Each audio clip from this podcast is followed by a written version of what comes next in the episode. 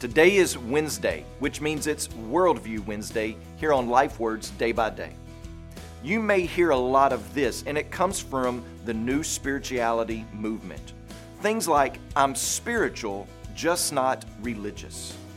What people mean by that is, I'm spiritual in my own way, but I don't like the institution of the church, and I don't like to be held accountable by anyone. You see, when you are spiritual but not religious, the only thing you are bound by and bound to is yourself and your own thoughts. You don't have any historic creeds, any historic doctrines, any group of people that you are bound to.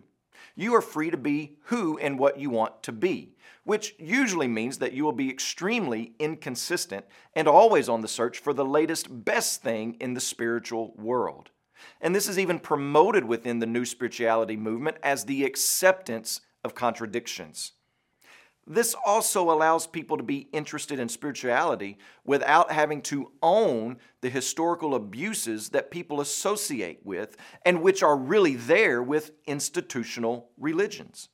Well, how do we see this mindset creeping into the church? Well, we see it creeping into the church under the name of progressive Christianity or even mystical Christianity.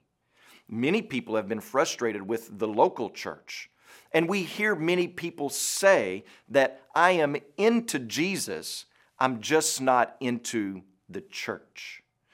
Have you said that before? Then you need to be on your guard of this progressive Christianity and being spiritual but not being religious. Today, when you pray, please pray for Chris and Alicia Sampson, our missionaries in the Philippines. And also remember the Duruma Life Word broadcast that's heard in Chiduruma.